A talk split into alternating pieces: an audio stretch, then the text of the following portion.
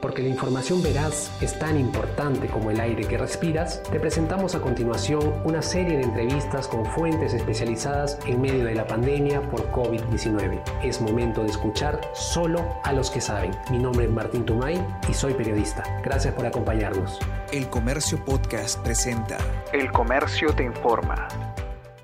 Hola amigos del comercio, ¿qué tal? Muchísimas gracias por, acompañarnos. Esta vez eh, vamos a tocar un tema, el fútbol se encuentra de luto tras la pérdida de, de Perico León, este gran futbolista. Eh, y nada, queríamos conocerlo un poco más, quizás para algunos que no lo conocíamos mucho, pero hemos tenido mucha información en estos momentos de parte de los, medios de comunicación, que era un gran 9, el 9 histórico de la selección peruana, campeón con Alianza varias veces, y quién mejor para ayudarnos a entender quién era eh, Perico León que el doctor Jorge Alba, él es médico deportivo con más de 50 años de experiencia y ha estado en la selección, ha estado en la U también, y nada, le damos la bienvenida al doctor Alba. ¿Cómo se encuentra, doctor?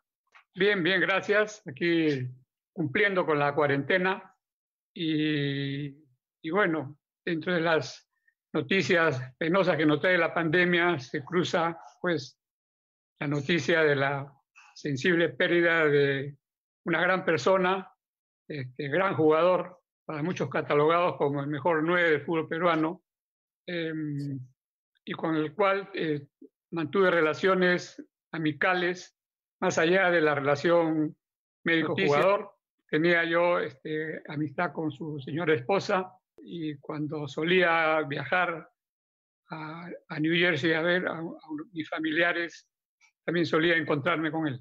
Doctor, ¿usted, usted cuándo se conoció con el gran Perico León? Bueno, después del, de la clasificación al Mundial de, de México 70. Perico este, era un tipo, además de su fortaleza física, de su picardía y buena técnica para jugar al fútbol, mentalmente también era muy, muy ingenioso. Y para esto una figura eh, que me trae al recuerdo al respecto es la, la maniobra que hizo cuando Argentina nos apretaba en la bombonera y él apareció con el short roto y se lo cambió en plena bombonera. Yo creo que eso este, exasperó al, al rival y demuestra pues la, la, mentalidad ágil también que tenía el recordado Perico León. ¿Usted, doctor, era ya parte del equipo médico de la selección peruana en esta clasificación a México 70? No, el médico era un gran amigo, gran médico, el doctor Darío Delgado. Yo este, tenía mucha eh, coordinación con él, pues en, dicha, en dicho proceso hubieron hasta 12 jugadores universitarios, entonces tenía yo llegada donde él, donde Alejandro Heredia, que era muy amigo también nuestro. Entonces había una relación en ese sentido. Ok.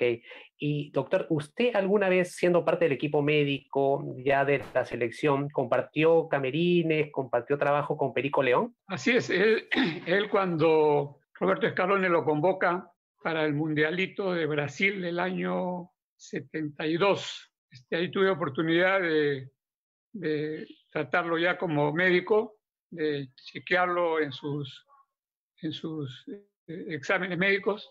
Y recuerdo mucho que le tenía mucha temor a las, a las inyecciones y, y como que se resistía a hacerse análisis de sangre. Me decía, doctor, mire, yo soy como Superman, ¿qué, qué puedo tener? No, no, tengo nada, así que por favor, este, no me saque sangre. Y, y, y, entonces fue que le dije, ¿y cuál es tu grupo sanguíneo? Y, y él pues no, no lo sabía. Y le expliqué yeah. la importancia de conocerlo, entonces ahí sí ya se, se sometió al examen y, y después está preocupado y, para saber cuál era su grupo sanguíneo. Y yo, le digo, y yo le digo, Perico, tiene grupo A positivo, yo también soy A positivo, así que cuando tú quieras, yo mismo soy. Ya, tío, amigo, igual, igualmente para usted. Doctor, ¿cuál ha sido a nivel de clubes o en los trabajos de la selección hay mucha camaradería, ¿no? Los seleccionados se juntan entre ellos, pero quizás hay afinidad entre, entre en, en algunos, quizás eh, Perico León con, con Cubillas o con Chumpitas, ¿no? ¿Cuál era el grupo que tenía el gran Perico León dentro de la selección? Bueno, yo creo que este, con Teófilo, bueno, porque prácticamente eh, Teófilo nació al fútbol con Perico al costado, pero con quien tenía una gran relación era con, con Víctor Pitín Segarra. Este, eran, eran, como dice, y, este, Teófilo, por supuesto, que, que veía pese a Perico en, la magnitud de su calidad y forma futbolística. Y justo usted dice que tenía muchas habilidades, quizás para las personas que no lo hemos conocido, no lo hemos visto jugar, pero sabemos de él a través de los medios de comunicación, ¿qué características tenía él a nivel futbolístico y si quizás algún jugador de la actualidad tenga alguna de las características que tenía Perico León? Eh, quizás valga la pena mencionar que Pelé en alguna entrevista dijo que si Perico hubiese nacido en Brasil, de repente Pelé hubiese pasado en segundo plano, lo cual demuestra que era muy hábil con la pelota, dominaba los dos perfiles, tanto el derecho como el izquierdo. Cuando tenía que parar la pelota con el pecho, era como si tuviese un chicle, porque la pelota Mará moría en su pecho y gran golpe de cabeza. O sea, en realidad era un centro delantero con todas las cualidades para triunfar como lo hizo. Quizás alguna habilidad la de Paolo Guerrero que tenga, eh, que haya tenido Perico León, alguna habilidad que, le, que, tengan similares estos dos nueves.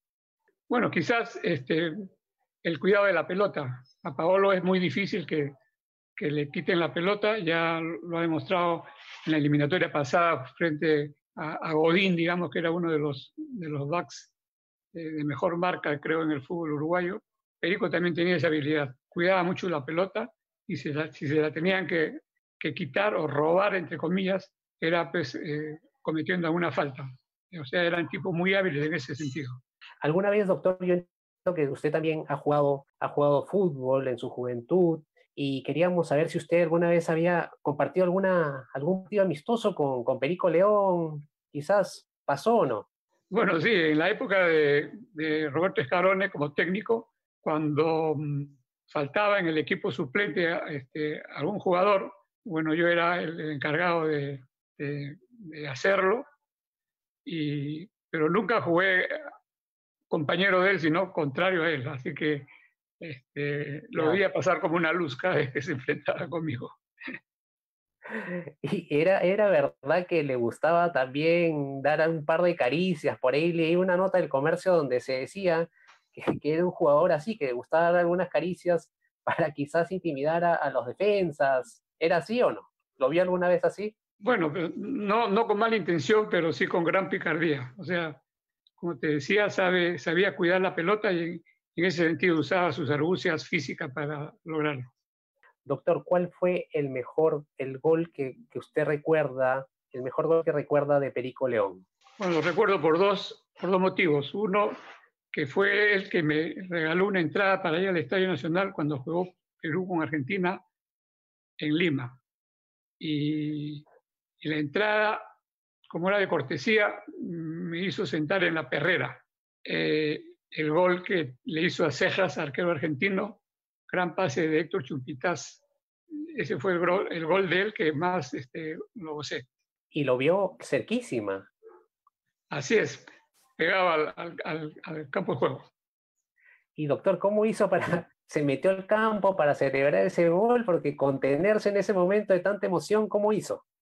Bueno, la perrera estaba descubierta con un alambrado, así que no se podía agarrar el alambrado y sacudirlo, no nada más. Nada más. ok, ok, ok, doctor.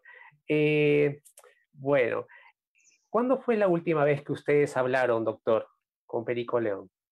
Y hace un par de años este, nos cruzamos en un, en un mall de, de, New Jersey. Ahí tuvimos oportunidad de tomarnos un, un café y conversar.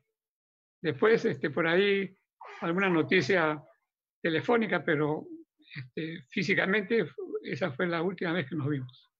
¿Y ustedes hablaban de fútbol eh, en esas conversaciones o qué, cuáles eran los tópicos que ustedes tenían en esas charlas? Bueno, eran más charlas familiares, porque él ya estaba instalado en New Jersey y yo tenía familia en New Jersey. Entonces eran más charlas eh, familiares que futbolísticas. Y sobre la selección, ¿él qué opinión tenía? Quizás en esas épocas que no llegábamos al Mundial, que era, los hinchas sufrían mucho, ¿él tenía alguna opinión especial sobre esa situación? Bueno, él, tuvo la, él, estuvo, fue uno de los pilares de la clasificación de Perú al Mundial de México 70. O sea que él, él gozó de, la, de dicha eliminatoria, gozó con la clasificación y en México este, también fue un pilar de esta selección. O sea que él no tuvo la, la sequía de, de, no ir a un mundial como lo tuvimos los, las, las generaciones nuevas este, en, este última, en esta, con esta última clasificación a Rusia. Así que él este, creo que está en el cielo gozoso de haber participado en una eliminatoria, de haber participado en un mundial. Yo creo que Dios que lo tiene en su, a su diestra, debe tenerlo como el 9 de la selección del cielo. Doctor, y él, usted que era cercano a Perico León, ¿qué, qué, qué cree que sentía por la camiseta de la selección peruana o en general por el Perú, viviendo también el extranjero, ¿no? Bueno, este, eh, como, buen, como buena persona, buen peruano, este, tenía mucho orgullo de vestir la camiseta de la selección. Este, igualmente de su, de su club querido, de la Alianza Lima, ha sido pues una de las estrellas de ese equipo que muchos jugadores de la época querían emularlo. ¿Usted considera si Perico León volviera a nacer y tuviera, tuviese la calidad de futbolística que tiene actualmente, en qué equipo y estuviera en la gloria de su juventud, ¿En qué equipo cree que estuviese en estos momentos Perico León, con la calidad que usted le ha visto y toda la habilidad que también le ha visto? Bueno, yo creo que hubiese seguido la, la, la línea, digamos, de juego que han tenido los, los, grandes delanteros de Perú que han triunfado en Europa, a mencionar a Hugo Sotil, el mismo Teófilo Cudías, eh, Pablo Guerrero, Jefferson Farfán, o sea, hubiese estado en ese nivel. ¿Usted cree que le faltaron más homenajes a Perico León por la trascendencia que tiene en el fútbol, eh, el fútbol peruano? ¿Cree que, quedamos en deuda la afición, la federación en ese sentido o no? Bueno, el hecho de que él no ya haya eh, vivido ya los, los, últimos años de su vida fuera del país, de repente eh, fue uno de, de los motivos por los cuales no se le rindió los honores que merecía. Ok. Acá tengo un dato que él regresó a Alianza Lima, lo veo jugar en, en, el Barcelona de Guayaquil, regresó en 1973, veo jugó en el Aurich, Unión Tumán y Deportivo Municipal, donde se desempeñó como técnico, técnico y jugador. ¿Eso es así? ¿Técnico y jugador era una de las características antes del torneo? Bueno, sí, este, era, uno de los casos en el cual este, un jugador este, asumía las, las, eh, condiciones y características para ser técnico, pues este, era un tipo, como le dije al inicio, eh, de gran conocimiento de todo lo que es este fútbol eh, nuestro, el fútbol pícaro, este, el fútbol vistoso, y tenía, este, sabía transmitirlo era muy locuaz, entonces en ese sentido yo creo que, que hizo una buena, un buen papel como jugador y técnico. Ok, ¿y por qué, eh, finalmente ya para cerrar el tema de Perico León, que, que en paz descanse, eh, ¿por qué cree que no se quedó en el Perú y decidió emigrar a, Estados Unidos? ¿no? Bueno, porque el, el, sueño americano lleva a muchos peruanos a viajar a Estados Unidos. Yo creo que ese fue, ese fue el motivo de su, de su partida. Y allá, en, en, New Jersey, hay un campeonato este, entre los peruanos que vistieron diferentes casaquillas, entonces ahí también eh, vislumbró con su juego. Ok, bueno. El siguiente punto de esta conversación, doctor, era el protocolo del que sabemos usted está a cargo, este protocolo para el posible reinicio del fútbol profesional en el Perú. Y queríamos saber eh, en qué instancia se encontraba este protocolo, si ya fue entregado al Ministerio de Salud, ahora qué, cuáles son los pasos que hay que seguir o días que hay que esperar. Bueno, el, el ingeniero Agustín Lozano me encargó este, formar un grupo de trabajo para elaborar el protocolo de inicio de los entrenamientos y luego el protocolo de la competencia. Trabajó con el doctor Julio Segura, que es el médico de selecciones, el doctor Raúl Guamán, que es el jefe del departamento médico de la Federación Peruana de Fútbol, el doctor Eduardo Botuso, infectólogo eh, de reconocida experiencia y capacidad, y eh, miembros de, la, de las ciencias aplicadas del deporte, los profesores Néstor Bonillo y Adrián Baccarini. Con ellos elaboramos eh, todos los procedimientos que se deben hacer para iniciar los entrenamientos y que en términos generales es primero las pruebas diagnósticas, tanto las moleculares como las pruebas serológicas, los periodos en que se deben hacer, en que se deben repetir. Además, todas las medidas eh, de bioseguridad como es el aseo, el lavado de manos, el cuidado de la vestimenta deportiva. Ellos deben ir desde sus domicilios hasta el entrenamiento en, un solo carro, ¿no? sin compañía, entrenar, el uso de las mascarillas, el uso de, la, mantener la distancia social, importante, y luego del entrenamiento subirse a su carro, regresar a sus domicilios, cambiarse de ropa, la ropa debe ser lavada y de esa forma tratar de evitar, términos de, mucha, de mucho cuidado, el contagio. Paralelamente, a todo el personal técnico y auxiliar, que debe ser, digamos, en un número reducido, o sea, para evitar la conglomeración, también se le deben ser sometidos al mismo examen este protocolo, eh, una vez aprobado, debe ser eh, emitido también a los clubes para que ellos también cumplan con todos estos requisitos, con la finalidad de que el atleta esté protegido del contagio. En cuanto a las mascarillas, en cuanto a las mascarillas, eh, si, si, bien es cierto, son útiles como bioprotección cuando ya estén en el campo de juego entrenando o en la competencia, ya las mascarillas van a ser algo incómodo porque dificulta la respiración, son incómodas porque con la transpiración se mojan. En ese sentido, la FIFA parece que la Comisión Médica está estudiando la posibilidad de hacer unas mascarillas especiales con un filtro que favorezcan la respiración. Y si no se puede, teniendo la seguridad de que todos los atletas que participan en la competencia han pasado por las pruebas diagnósticas y están sanos, jugar sin mascarillas como sucedió en el primer partido post pandemia que se jugó recientemente en la Liga de Corea del Sur. Muchas gracias por habernos escuchado y ya saben, la buena información es poder. Esto fue El Comercio Podcast.